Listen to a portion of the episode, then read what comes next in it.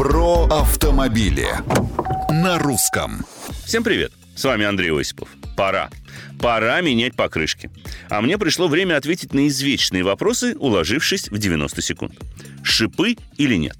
Если живете там, где дороги обрабатывают регулярно или зима достаточно мягкая, лучше предпочесть зимнюю нешипованную резину. Она тише, меньше влияет на расход топлива и лучше работает на мокрых покрытиях. Шипы оправданы там, где дороги чистят не всегда, или где они представляют собой плотно снежно-ледяной накат.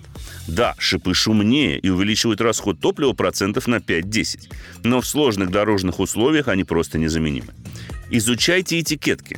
Это, если речь о новых покрышках, не просто красивые бумажки, а важная информация о длине тормозного пути, например, о шумности и других параметрах. Кроме того, шины должны быть свежими, произведенными не более 3-4 лет назад. Узнать дату изготовления можно по 4 цифрам в овале на боковине покрышки. Первые 2 – неделя, вторые – год производства. И последнее. Не стоит экономить на резине, отдавая предпочтение дешевой продукции под сомнительными малоизвестными брендами.